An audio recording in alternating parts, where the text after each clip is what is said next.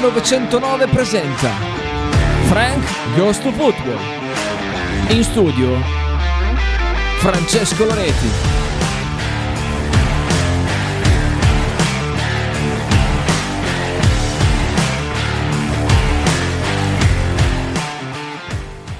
Un buon pomeriggio a tutti gli amici di Radio 1909 da parte di Francesco Loretti, ben ritrovati qua a Frank Goes to Football, puntata di martedì 14 febbraio 2023, ore 13 e 34 minuti, eh, 347 866 15 42 per i messaggi, 051 02 664 90 invece per le telefonate. Ricordo che ci potete seguire anche su Twitch dove c'è la diretta streaming per vederci anche in video. E su Twitch tra l'altro potete potete mm, gentilmente fare una donazione eh, gratuita con il Prime oppure lasciando eh, una piccola eh, un piccolo ammontare di euro, comunque non, non, troppi, quindi comunque a noi date in ogni caso una grande mano, mi raccomando ragazzi fatelo per, eh, se ancora non l'avete fatto. Eh, puntata in cui si parlerà chiaramente un po' del Bologna, della Serie A che si è conclusa ieri, il ventunesimo turno chiaramente, e anche un po' di Champions League perché questa sera riparte eh, riparte la Champions dopo tanti mesi di, di assenza, eh, cominciano oggi gli ottavi di finale. Mm, già oggi impegnate le squadre, eh, impegnata una squadra italiana, ovvero il Milan che giocherà che giocherà in casa contro il Tottenham, quindi eh, partita sicuramente molto molto interessante.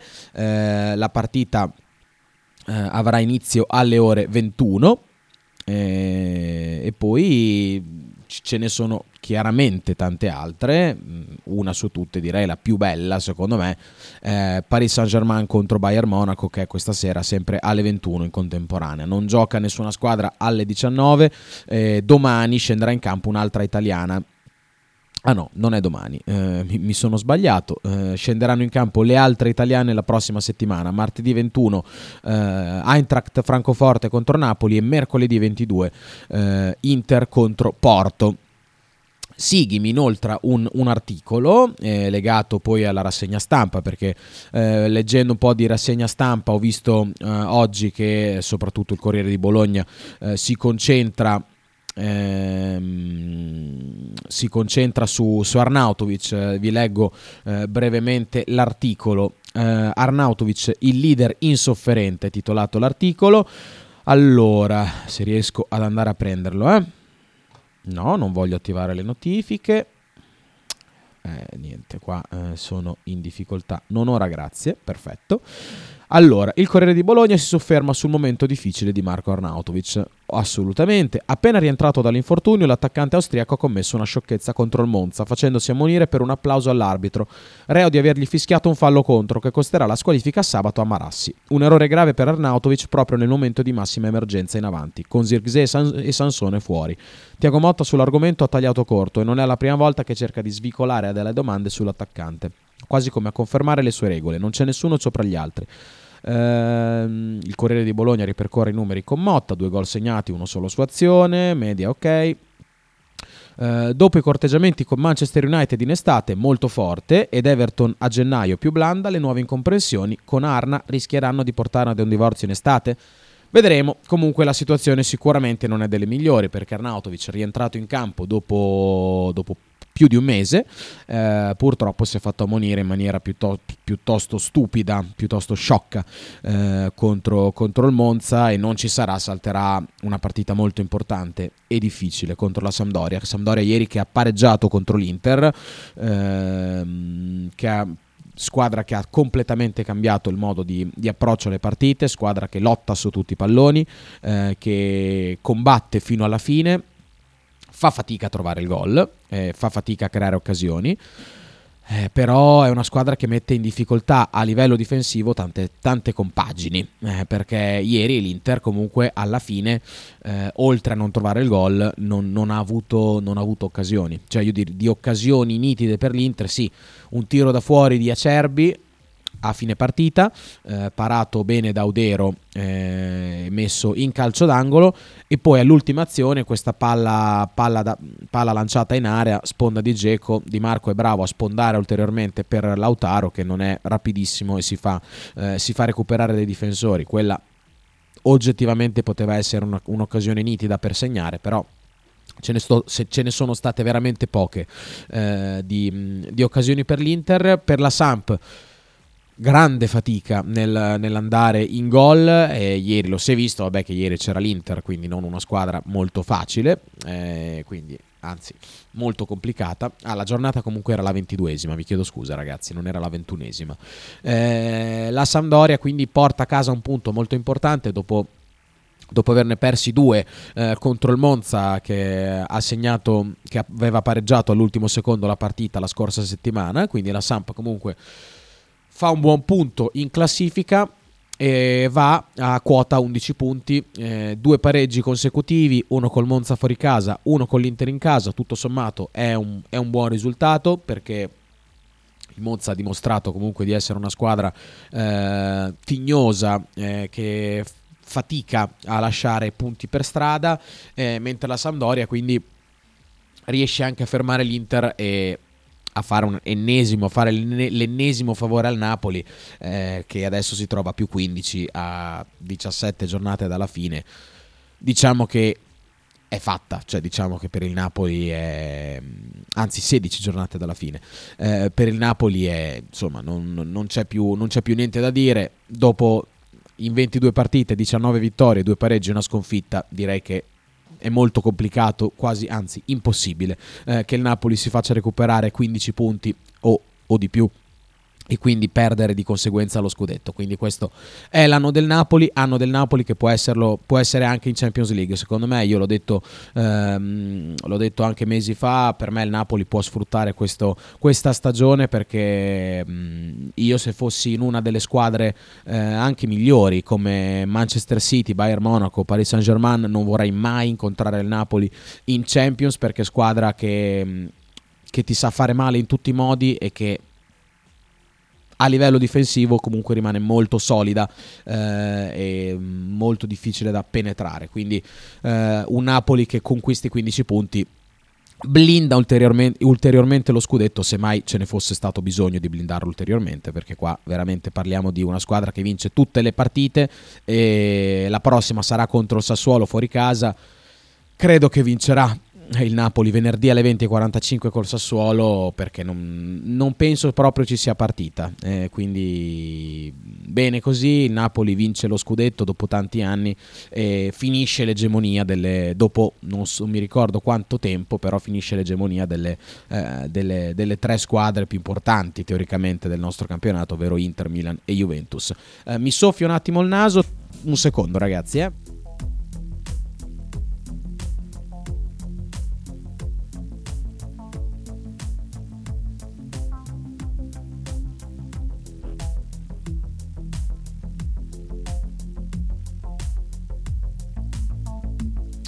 Eccomi qua, sono tornato più veloce che potevo. Eh, comunque, dato che ho iniziato eh, l'analisi, vabbè, che gufata, Sighi, cioè, eh, dai, non, oggettivamente il Napoli non può non vincere lo scudetto quest'anno, dai, eh, no, qua non si tratta più di gufare, eh, qua si tratta solo di dire hanno 59 punti dopo 22 giornate, sono quasi a punteggio pieno dopo più di metà del campionato. Ragazzi, perderlo quest'anno vorrebbe dire davvero che bisogna, bisogna ammazzarsi, cioè non, non, non, c'è nient'altro da aggiungere, cioè, Napoli ha lo scudetto in tasca, cioè, è già fatta, eh, non voglio gufare, non, non sono gufate, cioè, è così, io la penso così.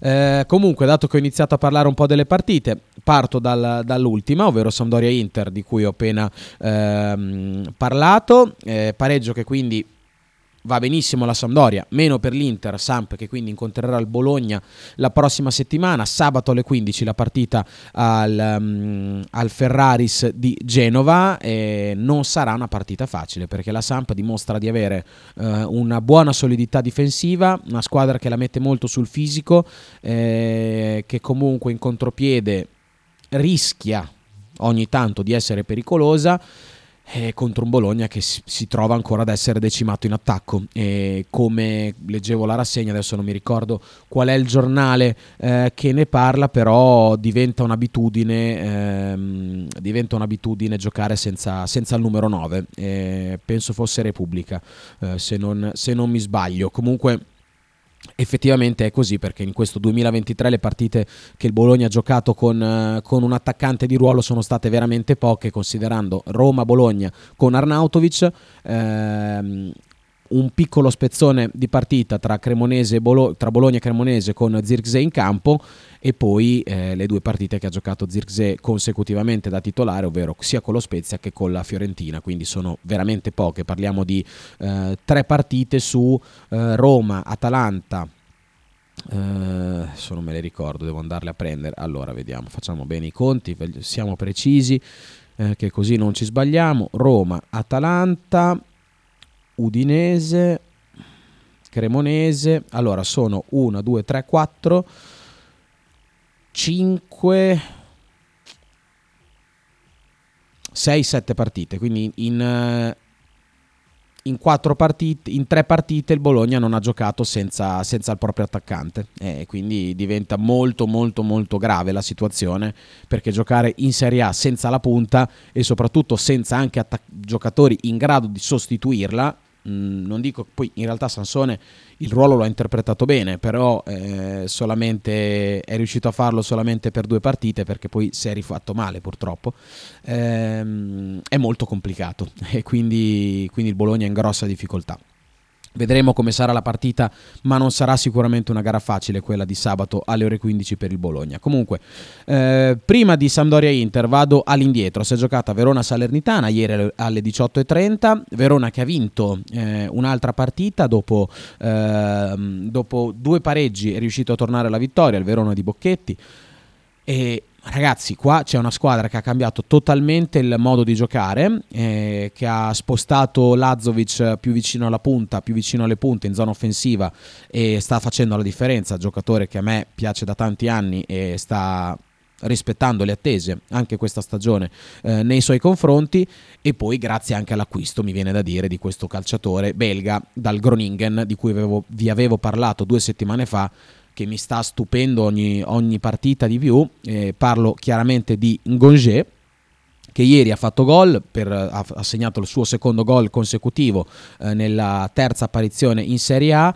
E tra l'altro bel gol con pallone che spiove, ehm, spiove dal, dal lato eh, consegnato da, da Lazovic, Lazovic che fa un, un, ottimo cross, un ottimo assist, lui è bravo, un Gongier è bravo a impattare il pallone bene, a mettere alle spalle eh, del portiere che non mi ricordo chi fosse, comunque... Eh, allora, chi è che era Sepe?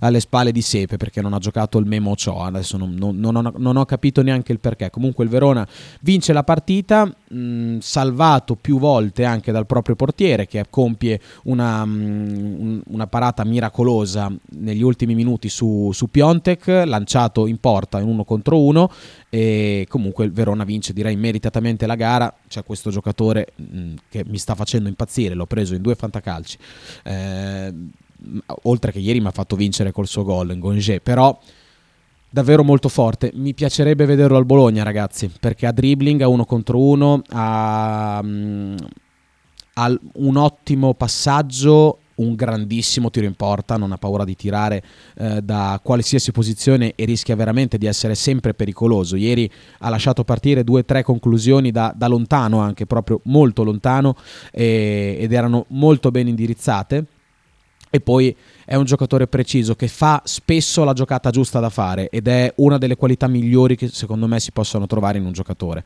È davvero molto molto forte, mi sta, mm, mi sta facendo un'ottima impressione e sta confermando quello che, che avevo visto nella partita di Udine, eh, anche se per pochi minuti, ma veramente un giocatore che mi sta impressionando. Secondo me è un acquisto che può eh, svoltare il campionato del Verona, anzi, secondo me lo sta già svoltando perché nelle ultime due partite i punti portati da Ngonge sono 4.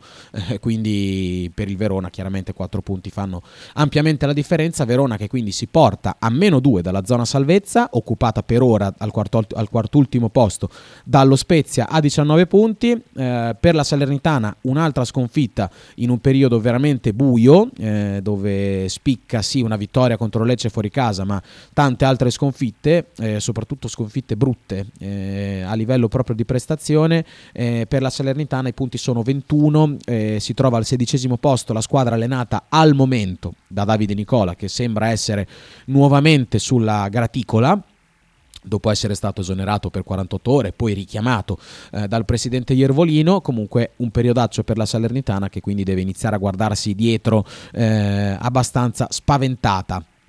Eh, la, la, squadra, ehm, la, squadra, campana quindi eh, ottima la vittoria per il Verona che si porta a meno 2 dallo Spezia quart'ultimo e a meno, c- e a meno 4 dalla Salernitana eh, quint'ultima eh, Vado a ritroso, quindi parlo di Napoli-Cremonese, eh, non c'è stata praticamente, no Dio, in realtà no, il primo tempo è stato abbastanza equilibrato, considerando eh, l'inizio la Cremonese ha avuto anche due, anche tre occasioni per, per trovare il vantaggio nei primi 15 minuti, eh, occasioni che poi non è riuscito a trasformare in gol la squadra di Davide Ballardini, eh, va in vantaggio il Napoli con il solito Kvicia Kvaraschelia al ventunesimo minuto, sfrutta un errore secondo me ehm, in, um, della difesa della Cremonese con Sernicola che allontana il pallone non bene eh, lo rende disponibile nuovamente per il Giorgiano che stoppa sul lato corto dell'area di rigore converge all'interno e eh, buca Carnesecchi che magari non vede tanto il, il tiro partire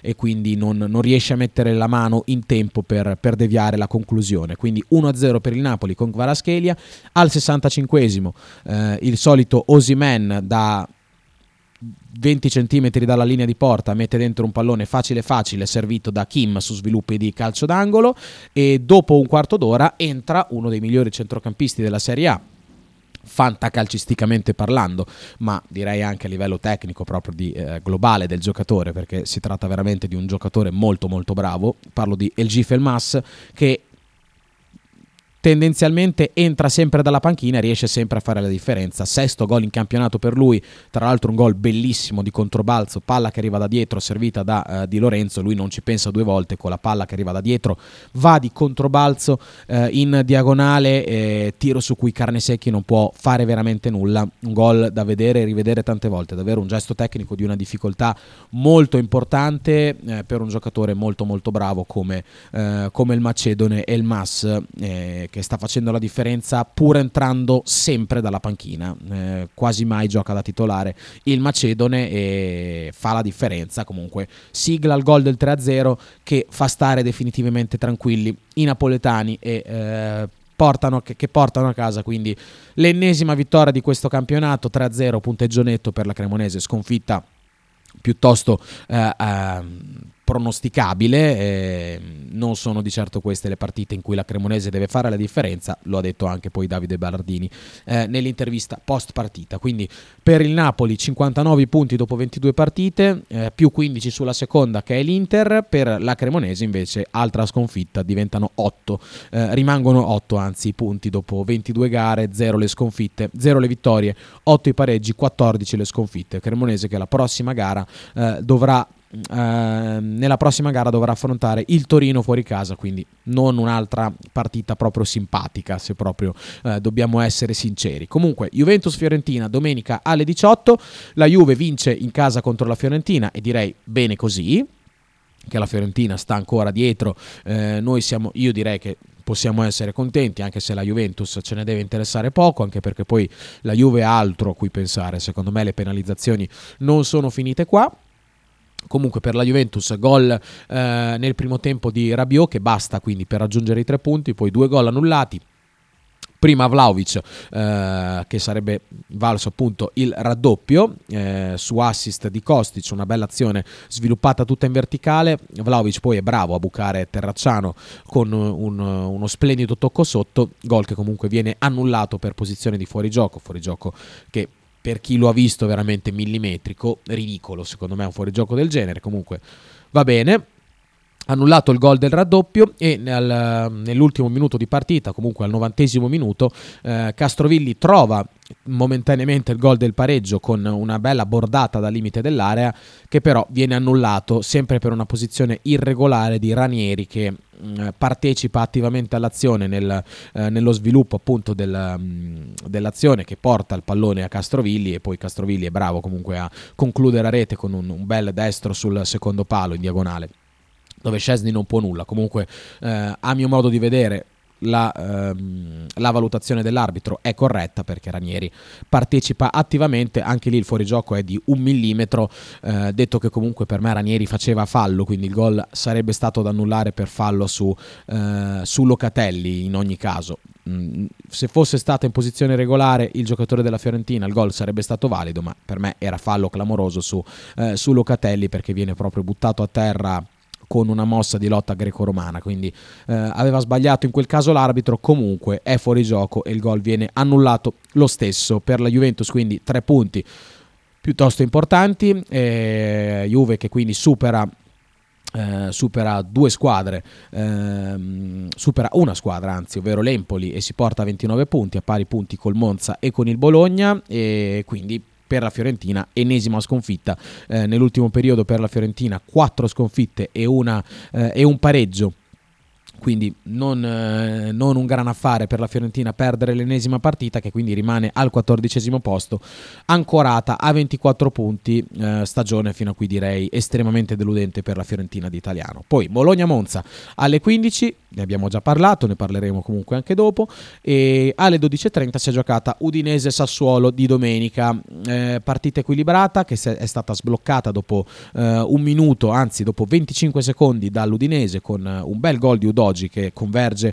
all'interno del campo e con un uh, diagonale rasoterra uh, batte Consigli, uh, quindi 1-0 per, per l'Udinese che poi la squadra di, di Dionisi pareggia dopo 5 minuti con Matteo Enrique che grazie a una deviazione trova eh, il portiere impreparato, eh, giustamente non, non, può nulla in quella situazione eh, Silvestri e quindi raggiunge il pareggio, raggiunge l'Udinese, il Sassuolo che eh, dopo eh, Udinese che dopo un quarto d'ora, dopo 20 minuti circa, trova il gol del 2-1 con eh, Biol che segna l'ennesimo gol di questo campionato. Ehm, palla, eh, insomma, Gol secondo me meritato perché l'Udinese ha giocato meglio del Sassuolo durante la partita, Sassuolo che comunque ha perso Berardi eh, al quindicesimo minuto, quindi ennesimo infortunio per il loro giocatore più importante. E per Bioli invece gol importante che porta in vantaggio nuovamente l'Udinese che però si fa recuperare con un autogol eh, di eh, Neuen Perez al 47 minuto del primo tempo. Eh, Sassuolo direi molto fortunato in questa partita, nel secondo tempo comunque le due squadre eh, si calmano abbastanza. La squadra che ci prova di più è l'Udinese, che rischia di andare in vantaggio più volte è l'Udinese. Comunque il pareggio alla fine mi sento di dire non è giusto perché l'Udinese ha giocato nettamente meglio, i due gol del Sassuolo sono due colpi veramente di fortuna, eh, prima una deviazione, poi un autogol addirittura, quindi eh, il Sassuolo molto fortunato nel portare a casa un punto da, da Udine, eh, per l'Udinese un punto che fa abbastanza male perché sarebbe, sarebbe arrivato sarebbe arrivata un'importante vittoria che avrebbe consentito appunto alla squadra di Sottilla di andare al settimo posto da sola eh, in, in, classifica. Per il Sassuolo un punto che comunque dà continuità, soprattutto per come è arrivato un ottimo risultato, eh, diventano 24 i punti in 15 partite, Sassuolo che quindi dopo eh, due vittorie prima col Milan e poi con l'Atalanta ehm, ra- raccoglie solamente un punto dal- alla Dacia Arena ma direi che è un punto guadagnato un punto ottimo per, eh, per il Sassuolo. Lazio-Atalanta si è giocata alle 20.45 di sabato, partita molto equilibrata, la, la, l'Atalanta è stata più brava, è una, è semplicemente più brava della Lazio nelle, eh, nelle occasioni create e anche a livello difensivo il primo un bellissimo gol eh, di Zappacosta che mette il pallone all'incrocio dei pali, comunque servito non benissimo da Marosic, giocatore della Lazio.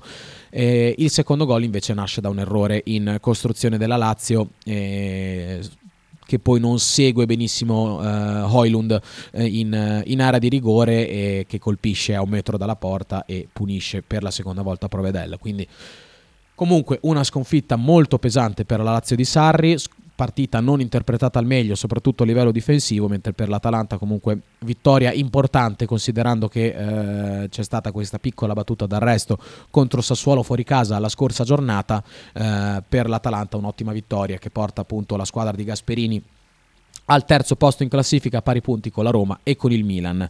Eh, Milan che torna alla vittoria eh, però no, è dopo, è l'ultima partita al Milan, quindi andiamo in ordine. Ehm, Lecce, Lecce Roma cioè, eh, hanno giocato sabato alle 18, partita eh, divertente, comunque equilibrata, direi pareggio che ci può stare con eh, un, un, ottimo Vladimiro Falcone, soprattutto nel primo tempo, impedire la Roma di trovare il vantaggio in più situazioni. Eh, comunque Lecce va in vantaggio dopo 7 minuti per autogol eh, di Roger Ibagnez, propiziato dal solito Federico Baschirotto su eh, palla inattiva e poi la Roma pareggia dopo 10 minuti con Paolo Di Bala su calcio di rigore. Dopo la partita comunque non è delle migliori, non molto divertente, Roma eh, un po' opaca, soprattutto nel secondo tempo, eh, complice comunque anche un ottimo Falcone che eh, nel primo tempo sventa eh, diverse occasioni piuttosto importanti, quindi per il Lecce sicuramente un ottimo punto che fa da un po' di respiro eh, Lecce di Baroni, quindi il Lecce di Baroni va a 24 punti, per la Roma un punto chiaramente non eh, ben visto, penso, eh, diventano 41 i punti, poteva essere eh, da sola al terzo posto la Roma, invece si trova a pari punti con Atalanta e Milan dopo 22 giornate, comunque eh, un, un, ottimo, un buon periodo per la Roma che eh, riesce, riesce, riesce comunque a fare dei punti in un campo che non è dei più semplici quest'anno, pur essendo una squadra nettamente inferiore, Lecce ha dimostrato più e più volte di essere una squadra tosta da battere anche per, anche per le squadre più forti, anche per le grandi. Eh, Empoli Spezia alle 15, qua uno degli errori più grossi secondo me del, eh, della giornata, lo Spezia si trova in vantaggio per 2-0 all'intervallo, grazie, eh, grazie a, un, um, a, un, calcio di rigore segnato da Verde e a un altro gol segnato da Verde bellissimo, eh, calcio di rigore in cui poi è stato espulso eh, direttamente Fabiano Parisi per eh, appunto un fallo di mano che ha impedito al pallone di entrare in porta e quindi lo Spezia si trova 2-0 all'intervallo e sopra anche di un uomo. Spezia che però ha anche due ammoniti, Daniele Verde e eh, Salvatore Esposito. Eh, rientrano in campo entrambi. E io fossi stato nel, nell'allenatore Luca Gotti avrei tolto almeno Esposito, giocatore comunque che gioca a centrocampo, che un fallo lo può fare, eh, è stato espulso infatti per doppia munizione dopo 4 minuti. Eh, la partita si riequilibra eh, completamente, l'Empoli preme per tutto il secondo tempo, trova prima un gol con Cambiaghi, tra l'altro molto bello d'attaccante vero, al 71 minuto e poi il pareggio con Vignato al 94 che ehm, esordisce con la nuova maglia e segna il gol del pareggio, tra l'altro un bel gol, un esterno un collo esterno eh, potente e preciso per battere Drongoschi che non può niente perché la palla non la vede neanche partire, poi il tiro è è veramente molto potente. Comunque un pareggio che eh, ci sta assolutamente per l'Empoli 25 tiri eh, contro 9 dello Spezia, quindi un pareggio che ci sta direi meritatissimo eh, per la squadra di Paolo Zanetti che quindi fa un punto e va a quota 27 per lo Spezia invece punto che fa malissimo ehm, Spezia di Gotti che va a quota 29 eh, 19 dopo 22 partite. Ultima gara tra Milan e Torino fortunatamente il Milan torna alla vittoria dico fortunatamente perché chiaramente hanno giocato contro il Torino avversaria diretta del Bologna. Al momento, Torino che rimane quindi a 30 punti col Milan che torna alla vittoria dopo tante partite e eh, arriva a quota 41 a pari punti di Roma e Atalanta eh, partita che non ho visto quindi ragazzi posso dirvi eh, poco su questa gara. Ho visto, ho visto, il gol di Giroud che comunque è davvero un bel gol spizza questo pallone eh, di testa sul secondo palo davvero un, un, ottimo gol di testa quello di Giroud che torna al gol e consegna i tre punti al Milan. Milan che aveva bisogno di questa iniezione di fiducia, piccola iniezione di fiducia per preparare al meglio direi la gara di Champions League che si giocherà questa sera contro il Tottenham. Detto questo, eh, vado in pausa e rientro con Simone Minghinelli nella seconda parte, quindi pochi minuti di, eh, di pubblicità e rientro tra poco. Stai ascoltando Radio 1909. In direzione ostinata e contraria. Al set che gli hotel venne al nuovo tuttaur che il disco il dionge di Pian Dodge e che da per la tessera Radio 1909 Un saluto a Radio 1909, ostinati e contrari, da Rodrigo Palacio. Radio 1909 Spot. L'intero palinsesto di Radio 1909 gentilmente offerto da La Fotocroma Emiliana, via Sardegna 30, Osteria Grande, Bologna. Stile classico? Non piace, Stile gotico? Piace, Stile etnico? non piace. E stile Pepe? Sì, lo piace. Pepe ti aspetta in Piazza della Pace per presentarti il nuovo brand Bella Bologna Stile Pepe. Abbigliamento per tutti e per tutte le taglie, con l'inconfondibile look vintage, sportivo, elegante. Pepe e Silvia ti aspettano tutti i giorni dal martedì al sabato e per tutte le partite in casa del Bologna. Pizzeria Il Buco, dal 1980 la tradizione continua. Nello storico locale bolognese potete trovare una vasta scelta di pizze, sia classiche che originali proposte dal buco. Ma non solo, insalate, crostini, sfiziosi fritti e kebab. Ma il piatto forte che ha reso famoso il buco è il suo mitico panino di pizza, che potrete scegliere fra tanti gusti.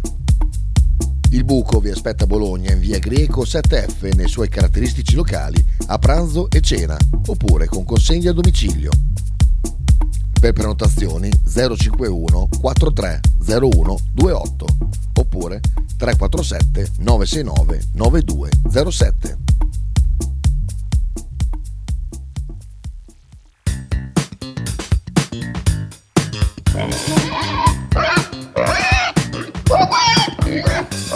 Voglio una peppa, oh, s'acciappati in budel e porta la Pcaridi di Dumegar. La Pcaridi di Dumegar, macelleria, formaggeria, salumeria di produzione propria senza conservanti. E la trovate in via Idice 155 a Monterezio. Per info e prenotazioni 051 92 9919. La Pcaridi di Dumegar.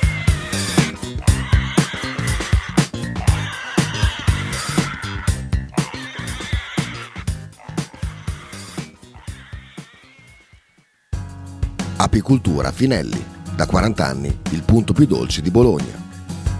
Per un regalo di Natale originale, presso il punto vendita di via Zanardi 451-10 sono disponibili diverse varietà di miele, tipicamente bolognesi, come acacia, castagno, millefiori, tiglio. Oltre al miele potete trovare polline, pappa reale e propoli. Lo shop di Finelli Apicoltura è aperto tutti i mercoledì e venerdì dalle 15 alle 19 e tutti i sabati di dicembre dalle 9 alle 13. Piccole confezioni e regalo sono disponibili presso Radio 1909. Per info e prenotazioni 328 087 5606. Logo t-shirt, abbigliamento personalizzato uomo-donna-bambino. Stampa digitale diretta, serigrafia, ricami e grafiche esclusive per il tuo brand. Logo T-shirt offre anche accessori, gadget, cappellini e tanto altro. Per info e ordini visita il sito logotshirt.it, partner ufficiale di Radio 1909.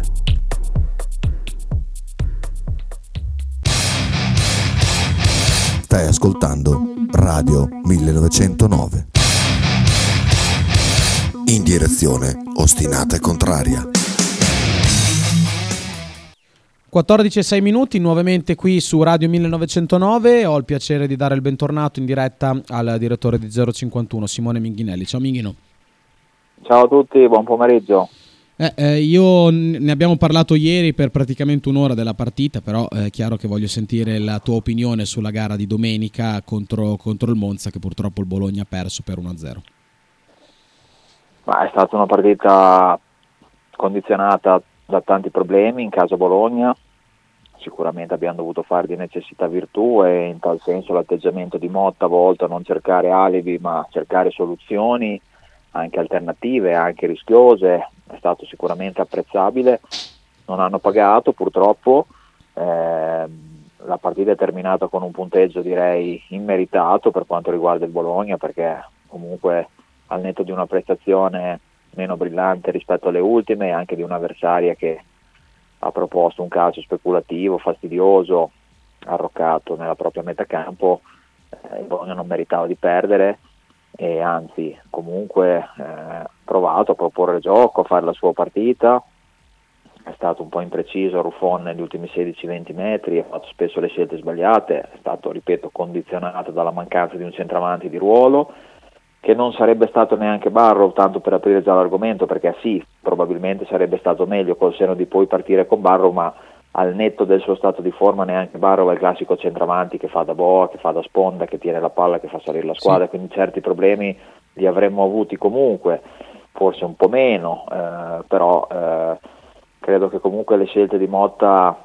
ci potessero anche stare, poi possiamo discutere se è meglio Ferguson, meglio Soriano da falso 9, ma questo è un altro discorso complessivamente una partita non bella, eh, in generale parlo proprio, eh, e in queste partite non belle tendenzialmente vince la squadra che gioca meno bene, quella più sporca, quella più fastidiosa, era già capitato anche l'anno scorso contro il Venezia ad esempio, per certi versi anche contro la Cremonese quest'anno, gara che abbiamo rischiato seriamente di perdere se quell'intervento di Lucumi non fosse stato sul pallone negli ultimi dieci minuti probabilmente avremmo perso anche contro la Cremonese, quindi sicuramente sono partite che devono insegnare qualcosa al Bologna, al netto dell'emergenza, ripeto, io gli alibi personalmente li cerco dall'esterno, li, li vedo e sono molto rammaricato di questo, è giusto che Motta invece faccia quello che ha fatto e la squadra comunque continua a seguirlo e adesso non si abbatta in vista di un'altra partita molto difficile.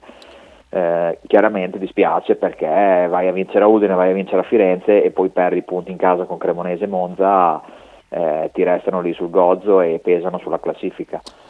Assolutamente sì, poco da aggiungere. Mh, l'unico rammarico che posso avere su questa partita, oltre chiaramente alle assenze eh, a livello offensivo, ma direi forse soprattutto a livello, di, a livello difensivo, perché abbiamo pagato tanto dietro eh, contro, contro il Monza che non ha combinato niente, proprio per questo è riuscito a fare un gol. Eh, l'unica cosa che non mi aspettavo è lo, è stato, era lo schieramento di Ebisher. Ecco, sinceramente il fatto di non avere Ferguson eh, a centrocampo e avere Ebisher che purtroppo ha giocato molto male, secondo me è una delle peggiori partite da quando è arrivato a Bologna, ha fatto la differenza in negativo. Ecco, è solo, solo quello. Ecco, se c'era una cosa che non mi aspettavo era Ebisher titolare. Sì, devo dire che alla fine secondo me ha pesato anche il fatto di non avere Porsche a destra, comunque a centrale l'ho visto non disastroso, ci mancherebbe fatto la sua partita onesta, però comunque anche quando torni a fare un ruolo che non fai da un po' di tempo, secondo me un pochino di scotto lo paghi in occasione del gol del Monza, male lui, male Sosa, male Cambiaso, male i due greci, per certi versi forse anche Malino Skorupski, anche se lo vedo come il meno colpevole di tutti, Mm, brutto ah, io, ieri, io ieri, ieri ho, ho, dato colpe a Skorupski perché per me l'uscita no, è molto grave. Se ne può, se cioè, ne può discutere. Però sì, cioè, tu, tutta la difesa in insomma, generale brutto, brutto, brutto, un gol evitabile al netto della bravura poi di Petagna, della potenza di Petagna, non, non si può prendere quel gol lì. E quindi quando poi vai con uno schieramento, più in generale una fase difensiva un po' nuova, eh, rischi di pagare a caro prezzo determinate circostanze. Eh, sul fatto di Ebisher sono d'accordo con te nel senso che già sei spuntato, già sei potenzialmente meno pericoloso, eh, vai a mettere come trequartista forse il giocatore meno pericoloso di tutta la squadra perché Ebisher può avere diverse qualità, ma sicuramente non è un giocatore appariscente, pericoloso in fase offensiva. Quindi a quel punto lì mi sarei aspettato o Soriano, o, o Soriano, dietro Ferguson o Ferguson dietro Soriano. Adesso non dico che eh. Soriano chiaramente non segna da due anni, fa, fa, ridere dirlo, però è sicuramente un giocatore con caratteristiche più offensive rispetto a Evisher. Eh, altresì rischiare per rischiare, puoi anche provare a mettere Pitia che comunque è un giovane, può crearti un po' di confusione magari sulla tre quarti, visto che a volte l'ha fatto anche in primavera eh, potevi provare qualcosa di, di, totalmente diverso e rischiare fino in fondo. La scelta di Ebis è stata un po' un, un bicchiere d'acqua lì, c'è un sorso d'acqua che non ha, non ha, lasciato sapore perché oggettivamente ha fatto una partita sì, accorta, decorosa, ma veramente intangibile poi.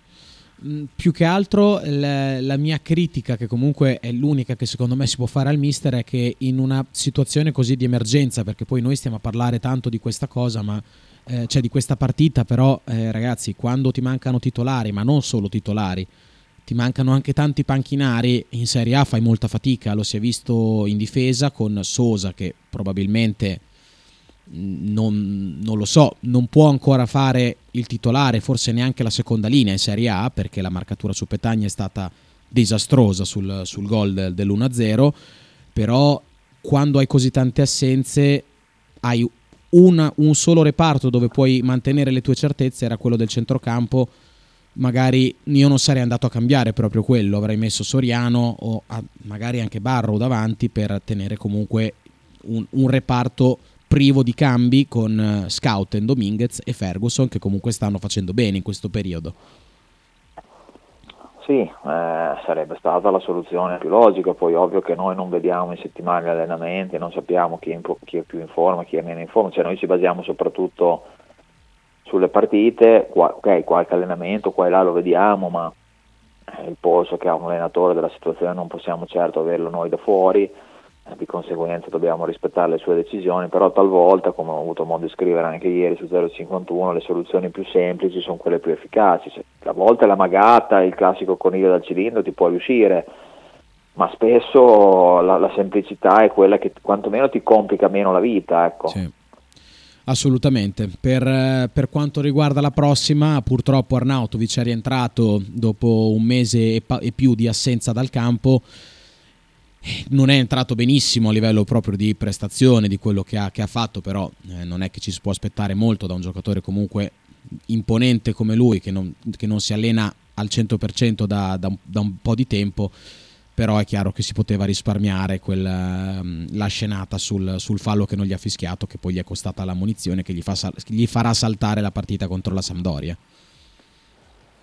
Sì, Arnautovic non ha fatto una buona impressione nella mezz'ora in cui ha giocato, è sembrato decisamente indietro di condizione, molto piantato, probabilmente in condizioni normali non avrebbe neanche giocato, è stato buttato dentro perché eravamo sotto e senza centravanti, quindi ho compreso la scelta di Motta, ma penso che anche lui non si aspettasse tanto dal rientro di Arnautovic in quelle condizioni, per certi versi ci può anche stare che adesso non voglio fare la dietrologia, però sicuramente questo Arnautovic, ok, sarebbe stata una settimana in più di lavoro, ma non so quanto, quanto potrebbe essere stato utile a, a Marazzi. A eh, bene che lavori due settimane, torni al top per l'Inter, e nel frattempo però si, cerchiamo di, di, insomma, di, di, recuperare il più possibile Barro perché veramente è, è una situazione ormai tragicomica quella del, del Gambiano. Che comunque rispetto almeno a Firenze è entrato con un piglio diverso, poi ci voleva, non ci voleva nulla, eh, perché a Firenze ho visto un non giocatore, almeno col, contro il Monza. Qualche, eh, qualche, situazione è stato in grado di crearla, ha fatto insomma un, una buona giocata sulla sinistra con Lico Iannis mi pare, ha messo qualche pallone interessante, sai, rispetto a quello che siamo ormai abituati a vedere, già vedere qualcosa di meglio eh, fa può far ben sperare, anche perché penso potrebbe giocare no? sabato contro la Samp. Ah, io credo di sì, eh, giocare da, da centravanti oppure da esterno con Soriano centravanti, quindi comunque dando un po' più di peso all'attacco, al di là che possa partire più defilato lui e Soriano più centrale, magari scambiarsi anche la posizione in corso d'opera. Credo che partirà dall'inizio. Eh, detto che Barro appunto non, ormai non riusciamo più neanche a considerarlo un, uh, una scelta sbagliata quella di tenerlo in panchina perché francamente se, se, un giocatore in campo non combina nulla o commette tanti errori che più che altro veramente Barro è diventato un giocatore di una mediocrità imbarazzante. Sostanzialmente si limita a, a stoppare la palla, appoggiarla raramente tenta la giocata butta in mezzo qualche pallone, su cinque palloni tre sono sbilenchi, due magari li azzecca, i calci piazzati li tira male. Io veramente non so più cosa dire ragazzi, cioè, non, eh, sono, sono, demoralizzato ma vorrei capire cosa c'è sotto, perché qui qualcosa c'è. a livello psicologico, perché non è che uno disimpara a giocare a calcio, se uno le cose le, le sa fare a livello proprio meccanico le deve saper fare. Io proprio questione di, di, di paura, di timore, insicurezza, non so veramente, forse ha bisogno di, di uno psicologo, di un, di un, mental coach, io le penso tutte veramente, ma non, non, non, sto neanche più a guardare quanto l'abbiamo pagato, perché ormai l'abbiamo detto mille volte, non è neanche, non è neanche così edu- educato e delicato mettergli un cartellino al collo, dire 19 milioni, allora devi rendere, perché è proprio la questione de- del ragazzo che non non è collegato con, con, lo sport che fa, col lavoro che fa, non lo so, ripeto, cosa, cosa, combina in settimana, non so se è il classico giocatore che in settimana è un fenomeno e nel weekend è si brocco, spegne. come eh. succedeva con Scovolsen. E qua proprio boh, sono preoccupato per il ragazzo, per, lo so benissimo che sono giocatori strapagati, professionisti, milionari e tutto, non facciamo della retorica, però per questo ragazzo sono molto dispiaciuto perché comunque non, non, mi sembra un cretino, detto, detto, in italiano, mi sembra un bravo ragazzo, Assolutamente. una brava persona che, che, che, che ha avuto anche una, una, storia particolare, tutto, comunque si è riuscito a imporsi in Italia e, e adesso non, non, riesce a, non, riesce più a, divertirsi fondamentalmente, è un giocatore triste e, e, siamo tristi noi nel vederlo così e siamo incavolati perché ovviamente tifiamo Bologna e, e non abbiamo benefici dal suo utilizzo in campo. Eh sì, ehm, mentre, mentre, parlavi di lui mi, mi, venivano in mente le sue, insomma, le sue sgroppate sulla fascia eh, di tecnica più che di atletismo e di fisicità, cioè proprio di ehm, giocatore capace di saltare l'uomo, di rientrare, di mettere sempre in difficoltà eh, gli avversari. Comunque, eh, chissà se riusciremo un giorno a ritrovarlo almeno al 70% di quello che ci aveva fatto vedere. Eh, sul, sulla partita contro la Samp è, è vero che purtroppo saremo ancora probabilmente senza le nostre punte. Eh, però ci saranno dei rientri eh, su tutti direi quello di Lucumi perché eh, la, l'unica partita senza Lucumi una delle poche adesso non mi ricordo non è andata benissimo a livello difensivo la, la coppia Sosa-Posh non ha funzionato tanto e anche i due terzini hanno fatto fatica, eh, probabilmente non magari così coperti come, come, lo, come sono abituati di solito con, con Lukumi che penso sia un leader a livello difensivo, considerando che poi le ha giocate veramente, forse tutte le partite, adesso non, non ricordo però. Ma sì, comunque lui, lui e Sumarò sono una coppia ormai collaudata, è difficile prendere il loro posto e comunque poterli rimpiazzare allo stesso modo se vogliamo anche lo stesso Bonifazio è un giocatore che con Motta aveva cominciato certo. a, a, farsi vedere comunque al netto di tutto, dei, dei, suoi errori, è un giocatore abituato a giocare in Serie A. Poi eh, Sosa, Sosa no, eh, poi stesso come ho detto prima, comunque è un po' lo scotto di tornare in un'altra posizione, lo paghi perché comunque ci sono dei meccanismi diversi, se tu nasci centrale, ok, sei un centrale, però poi dentro un meccanismo difensivo ci sono determinati movimenti, determinate certo. cose che devi andare a ripescare e, e, non è così automatico, cioè ok, se sei un giocatore top a livello internazionale magari è più semplice, se sei un, gioc- un giocatore di media serie A magari un po' più di fatica la puoi fare, se no ragazzi saremo qui a lottare per la Champions, quindi insomma sappiamo che i nostri giocatori sono bravi ma non sono dei fenomeni una difesa totalmente inventata, per ovvie ragioni può, può, pagare dazio. Poi ripeto, se la partita finiva 0-0 era più giusto, perché il Monza ha veramente fatto praticamente solo quell'azione lì o poco altro. Esatto. Eh, però, però, è così, comunque in vista di Marassi io sinceramente la vedo proprio una classica partita da Medel che lo si voglia far giocare in difesa al centrocampo, ma in quel clima lì credo che Medel ci debba stare negli 11 titolari. Eh beh, eh, con me sfondi una porta aperta, quindi sono d'accordissimo. Eh, su, su Kiriakopoulos invece come, come, ti è sembrato il greco mh, appena arrivato al Bologna? Per me un primo tempo un po' mh, affaticato, comunque faceva un po' fatica, mentre nel secondo invece qualche buona eh, situazione l'ha creata. Purtroppo è stato sostituito, situazione che tra l'altro non mi aspettavo, se devo essere sincero. Sì, è partito un po' guardingo, ovvio che anche lui deve un po' inserirsi dentro i meccanismi della squadra, non ha voluto strafare, però una partita sufficiente, pulita, eh, magari anche lui si è lasciato un po', un po coinvolgere nell'azione del gol, è rimasto un po' indietro con, con Nico Iannis che ha stretto troppo, insomma alla fine poi Donati è passato lì in mezzo, però vabbè, al netto di quello ehm, sappiamo che lui può giocare anche alto, sul suo piede, fatto l'esterno classico, niente di trascendentale, ma è comunque un giocatore affidabile assolutamente penso che poi da, forse già da sabato lo vedremo terzino, terzino sinistro, mm. classico, più basso. Quindi la formazione di sabato come, come potrebbe essere Minghino, almeno a livello difensivo, poi davanti eh, è tutto da scoprire in realtà, eh, però a livello difensivo come, come dici che possiamo andare?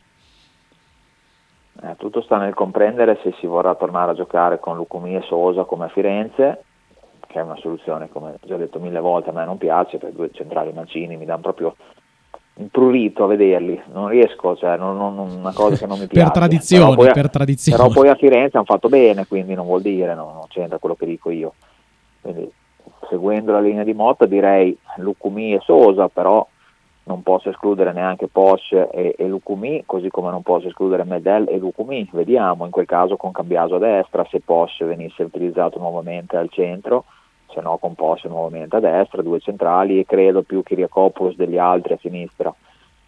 Poi, ripeto, eh, Scouten e Dominguez hanno fatto bene contro il Monza, quindi andrebbero riconfermati a meno che non si decida di far giocare l'Imedel al posto di Scouten. Un'altra soluzione potrebbe essere quella di avanzare Dominguez, ma a quel punto dovresti tenere fuori Ferguson e non credo, quindi eh, penso che giocherà Dominguez, uno tra Scouten e Medel e Ferguson con Orsolini, Barro e Soriano, Orsolini, Soriano e Barro, adesso sì. vedremo come rimetterà in campo Motta. Ti leggo, eh, prima ti leggo un messaggio, poi dopo c'è anche un vocale. Igor scrive: E se alle assenze in attacco aggiungiamo l'atteggiamento spocchioso e svogliato del diffidato Arnautovic che si fa munire con una provocazione inutile e stupida, siamo a cavallo. Beh, questo tema lo abbiamo già toccato. Purtroppo la munizione è veramente un. Eh, cioè, era da evitare, eh? poi eh, purtroppo è andata così, però diciamo che il giocatore non è nuovo a questi, mm, insomma, questi errori che alla fine diventano piuttosto pesanti. Eh? Allora, sì, il carattere quello lì. Penso che Zufferli ha fatto di tutto e di più per attirarsi le antipatie dei giocatori del Bologna. Eh, poi, ripeto, qualcuno si è anche visto una, una, volontà di farsi ammonire apposta per continuare a lavorare, non giocare con la Sampa, esserci con l'Inter, però questa è dietrologia pura, quindi non, non, lo so, preferisco pensare che sia stata una sciocchezza e presa dall'adrenalina, non, non ci ha pensato troppo e è rimediato il giallo, poi mm. sono cose che sono capitate un po' a tutti prima o poi. Nadalo con un vocale. Ciao Franco, ho sentito il parere di Marelli che fa di solito della giornata di sera degli episodi ha espresso un parere su Zufferli che però mm, mi è stato un po' sul cazzo perché per lui ha detto eh, partita giusta per farlo esordire perché raccontiamocelo dai è una partita che contava letteralmente poco. Vabbè boh io non lo so. Settimo posto conta poco. Va bene. Grazie Marelli. Beh, eh, allora io la, l'audio non l'avevo sentito, ti volevo proprio chiedere su questa cosa, cioè ti volevo proprio fare questa domanda, perché far esordire un arbitro così in una partita che eh, oggettivamente aveva del peso specifico, perché eh, ci si giocava al settimo posto, cioè il Bologna si giocava la settima posizione da solo in classifica. Sì, ma sappiamo già che di quello che si gioca il Bologna non gliene frega niente ai vertici AIA, ai vertici federali. Ah. Già in passato sappiamo che sono stati mandati qui a farsi le ossa arbitri che poi ne hanno combinate di tutti i colori, o sono stati mandati qui a mo' di cimitero degli elefanti arbitri che non avevano più niente da dire da dare alla Serie A. Quindi abbiamo fatto articoli su articoli su questo tema, dopo siamo passati per quelli che piangono, che rosicano, che si lamentano. Il Bologna è carne da macello per l'AIA e per la FIGC, ma lo dico chiaramente, non gliene frega nulla del Bologna ai vertici arbitrali e federali e a me questo dispiace, non crediate che la società non si sia fatta sentire, non lo fa magari pubblicamente, ma nelle sedi opportune l'ha fatto, ma vedo che la situazione non migliora, basti pensare tutte le volte che ci hanno mandato Mazzolini al VAR per citarne uno, ma la lista è lunga, quindi non mi ha stupito la designazione di Zufferli, poi magari andava benissimo, era un esordiente ottimo e non eravamo qui a parlarne, ci mancherebbe, adesso non voglio dire che per forza un esordiente deve essere scarso, ci mancherebbe, anzi magari venissero fuori arbitri giovani, pronti e, e validi per, per, dare una rinfrescata a questa classe arbitrale che ormai è, insomma largamente insufficiente, però eh, in questo caso specifico non, per me non è una sorpresa insomma, che si facciano questi esperimenti su, sulla pelle del Bologna. Fausto scrive: Kiriakopoulos ha bisogno di spazi davanti per rendere contro il Monza non c'erano. Sì, ma infatti ma io comunque lo preferisco, devo dire la verità, da, da, terzino. Ovvio che poi deve avere davanti un esterno che si sacrifica, quindi in questo senso avere un Soriano che con grande abnegazione fa bene anche la fase difensiva potrebbe essere la soluzione migliore, però preferisco anch'io Kiriakopoulos quando parte un po' più da dietro, si va anche a sovrapporre. Eh. Eh, sì, insomma, può fare meglio quello che fin qui non hanno fatto in maniera continua e, e, e sufficiente Cambiaso e Rico Iannis. Perché hai detto una cosa molto importante secondo me, perché io ho visto Bologna-Cremonese in field box, no? sotto, sì. cioè attaccato al campo. E nel primo tempo avevo, avevo sulla, a due metri la fascia Soriano o Barrow eh, con Lico Iannis. Tante volte mist, sia il mister che il giocatore più, av- più, avanzato, che delle volte era Barro, delle volte era Soriano, chiamava Lico Iannis, che però spesso non era, non era presente in sovrapposizione o comunque nella posizione desiderata. Kiriakopoulos invece è uno che mi sembra sia abbia più spinta sia a livello proprio di eh, resistenza ma anche proprio di passo. Cioè un giocatore comunque veloce eh. mi è sembrato mh, cioè anzi non mi è sembrato lo conosco è un giocatore veloce Kiriakopoulos quindi eh, non, ha, non, ha, assolutamente problemi a spingersi più e più volte in, in zone avanzate per eh, dare manforte alla, alla manovra offensiva. Sì ma credo sia la giusta via di mezzo tra tra Rico Iannis e Cambiaso è proprio il giocatore che, che, che, mancava. Non è un fenomeno, ma si è presentato, mi dicono, in buone condizioni fisiche, a passo, a gamba, eh, un buon piede, un giocatore pulito, comunque che tutto sommato la fase difensiva la sa far bene, però insomma, secondo me da qui in avanti lo vedremo spesso titolare, cioè sarà lui il titolare del Bologna lì basso, poi qualche volta in caso magari di emergenza può, o anche a gara in corso può alzarsi, però di base è un terzino, off- con caratteristiche più offensive che difensive, ma è un terzino. Audio di Davide da Casalecchio, poi dopo siamo in chiusura. Ciao ragazzi, per me il Bologna torna a giocare con Porsche terzino destro e mettono sulla sinistra Cambiaso e in mezzo Sosa e Lucumi e in attacco io spero solo che a me basta che non fanno giocare Ferguson, mettessero chi gli pare a lui, a Motta, ma basta che Ferguson lo fai giocare nel suo ruolo per favore e poi lì metti Soriano, non so, metteranno uno. Uno qualunque, mi va bene uno qualunque tranne Ferguson. Ma Raimondo eventualmente no, Minghino? Non credo, dai, ormai l'abbiamo accantonata quella tra virgolette battaglia lì, cioè Raimondo giocherà con la primavera e basta, io non so se per questioni tecniche, caratteriali, ambientali, non te lo so dire, però è, è resterà un primavera credo fino alla fine della stagione. Eh, non, non, vado più a battere su quel tasto, salvo sorprese, a parte che la primavera giocherà domani, l'infrasettimanale, poi non so se giocherà sabato o domenica, comunque non penso che verrà convocato mm. neanche. Ti ringrazio, Minghino. Ci sentiamo magari durante la settimana un'altra, un'altra volta per, per, commentare più da vicino la partita contro la Sampdoria, che ripeto si giocherà sabato alle ore 15. Grazie a voi, buona settimana. Ciao, ciao Minghino. Ciao, ciao, ciao, ciao. Ringrazio il direttore di 051 Simone Minghinelli. Adesso, prima di chiudere la trasmissione, faccio velocissimamente i pronostici di questa sera di Champions League. Paris Saint-Germain Bayern Monaco, purtroppo sono stato lungo. Paris Saint-Germain Bayern Monaco 2, Milan Tottenham X, Club Rouge Benfica 2, Borussia Dortmund Chelsea dico 2. Quindi mh, tutto molto veloce, C'era, ce n'era da dire un po' di parlare di queste partite che sono oggettivamente molto interessanti come sempre la Champions League, però eh, è chiaro che adesso lascio la parola a Federosso Blu eh, di Marcello Giordano che avrà come ospite Pepena Clerio direi alle 2.45 come al solito. Quindi mi raccomando rimanete con noi, noi ci risentiamo domani alle 13.30 dove eh, avrò eh, il solito appuntamento con Riccardo Corsolini per parlare anche un po' di basket. Ci sentiamo domani ragazzi.